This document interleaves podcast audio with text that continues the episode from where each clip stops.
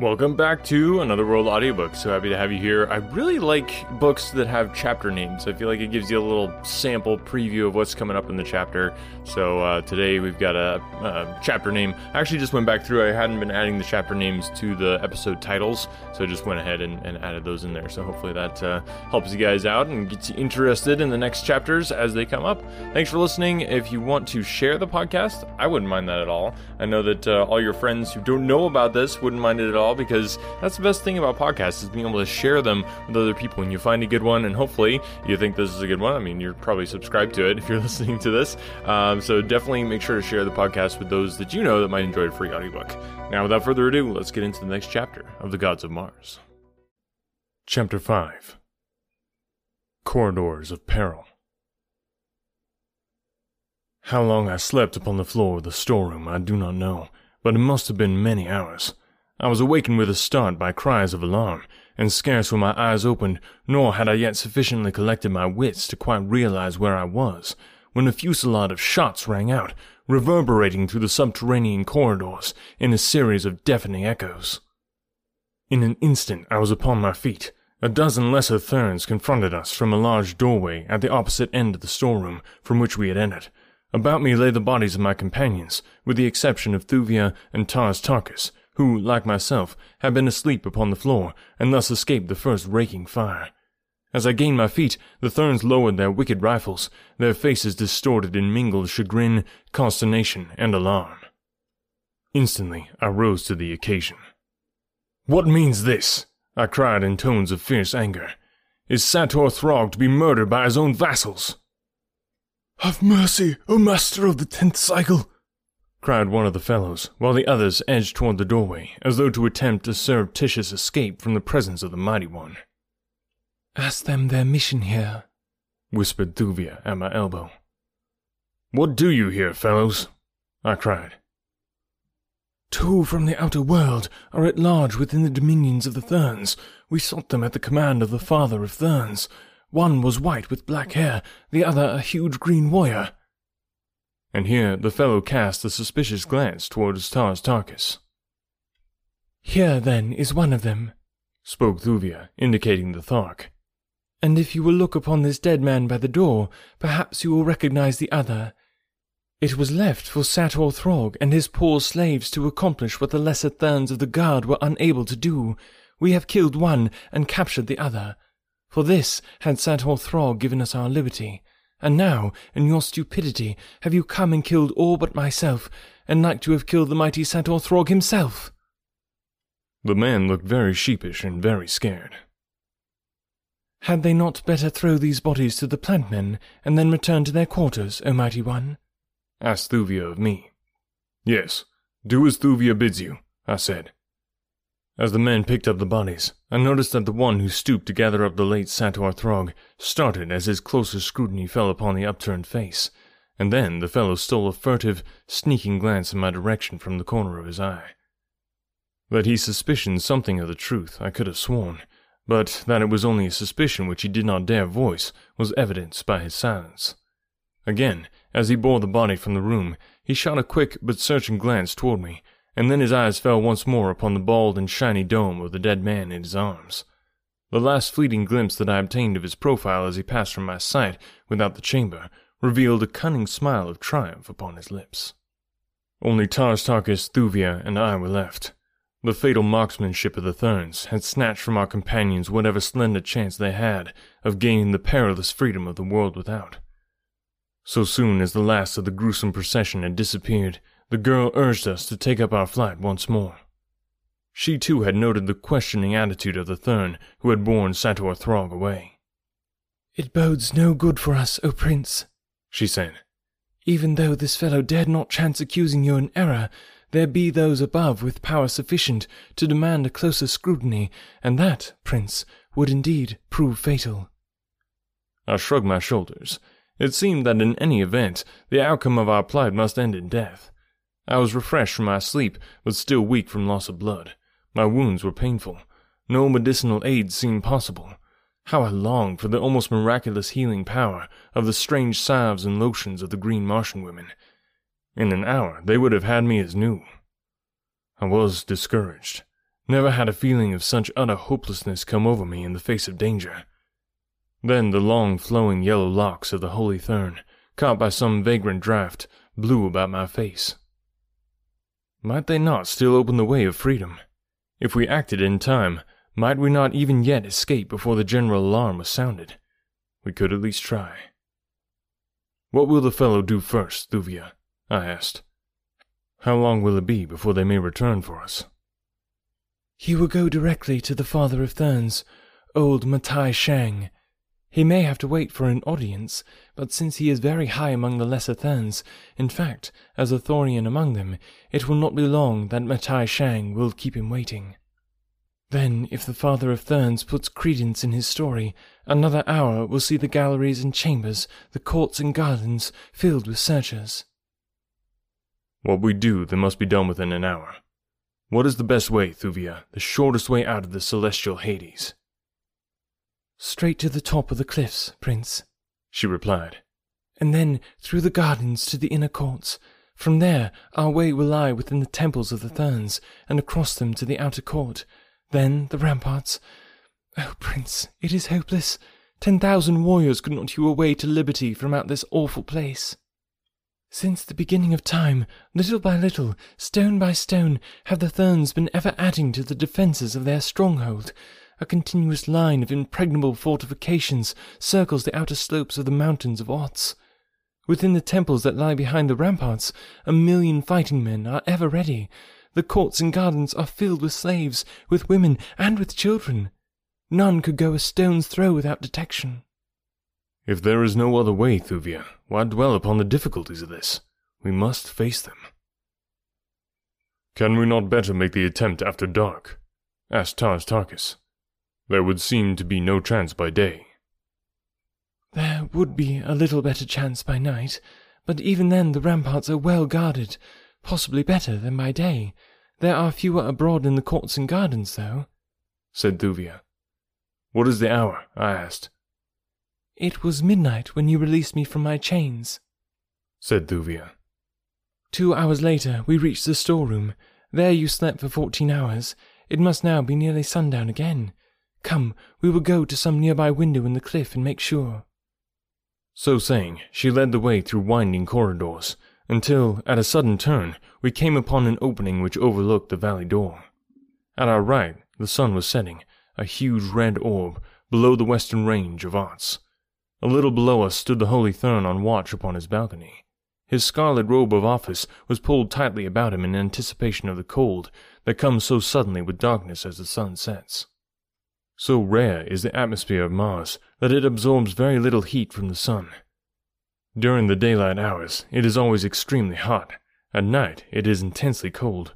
Nor does the thin atmosphere refract the sun's rays or diffuse its light as upon Earth. There is no twilight on Mars. When the great orb of day disappears beneath the horizon, the effect is precisely as that of the extinguishing of a single lamp within a chamber.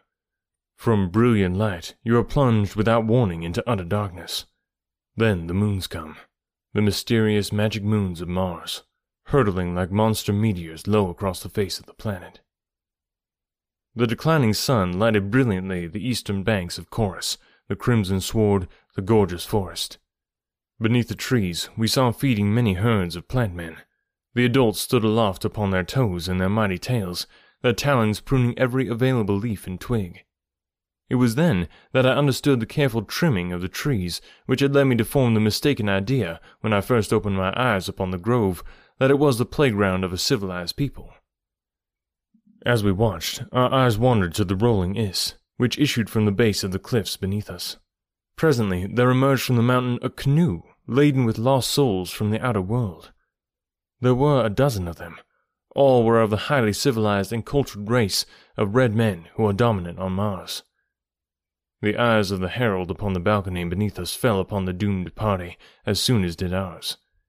He raised his head, and leaning far out over the low rail that rimmed his dizzy perch, voiced the shrill, weird wail that called the demons of this hellish place to the attack. For an instant, the brutes stood with stiffly erected ears.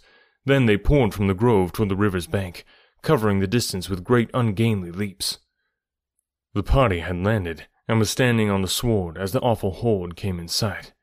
There was a brief and futile effort of defense. Then, silence, as the huge, repulsive shapes covered the bodies of their victims, and scores of sucking mouths fastened themselves to the flesh of their prey. I turned away in disgust. Their part is soon over, said Thuvia. The great white apes get the flesh when the plant men have drained the arteries. Look, they are coming now. As I turned my eyes in the direction the girl indicated, I saw a dozen of the great white monsters running across the valley toward the river bank. Then the sun went down, and darkness that could almost be felt engulfed us. Thuvia lost no time in leading us toward the corridor, which winds back and forth up through the cliffs toward the surface thousands of feet above the level on which we had been. Twice, great banths, wandering loose through the galleries, blocked our progress, but in each instance, Thuvia spoke a low word of command, and the snarling beast slunk sullen away. If you can dissolve all our obstacles as easily as you master these fierce brutes, I can see no difficulty in our way, I said to the girl, smiling. How do you do it? She laughed, and then shuddered. I do not quite know, she said. When first I came here, I angered Sator Throg because I repulsed him. He ordered me to be thrown into one of the great pits in the inner gardens. It was filled with banths. In my own country, I had been accustomed to command. Something in my voice, I do not know what, cowed the beasts as they sprang to attack me. Instead of tearing me to pieces, as Sator Throg had desired, they fawned at my feet. So greatly were Sator Throg and his friends amused by the sight, that they kept me to train and handle the terrible creatures. I know them all by name. There are many of them wandering through these lower regions. They are the scavengers. Many prisoners die here in their chains. The Banths solve the problem of sanitation, at least in this respect. In the gardens and temples above, they are kept in pits. The Therns fear them, it is because of the Banths that they seldom venture below ground, except as their duties call them. An idea occurred to me, suggested by what Thuvia had just said. Why not take a number of Banths and set them loose before us above ground? I asked. Thuvia laughed. It would distract attention from us, I am sure, she said. She commenced calling in a low sing-song voice that was half purr, she continued this as we wound our tedious way through the maze of subterranean passages and chambers. Presently, soft, padded feet sounded close behind us, and as I turned, I saw a pair of great green eyes shining in the dark shadows at our rear. From a diverging tunnel, a sinuous, tawny form crept stealthily toward us. Low growls and angry snarls assailed our ears on every side as we hastened on, and one by one the ferocious creatures answered the call of their mistress. She spoke a word to each as it joined us. Like well schooled terriers, they paced the corridors with us, but I could not help but note the lathering jowls, nor the hungry expressions with which they eyed Tars Tarkas and myself. Soon we were entirely surrounded by some fifty of the brutes. Two walked close on either side of Thuvia, as guards might walk. The sleek sides of others now and then touched my own naked limbs.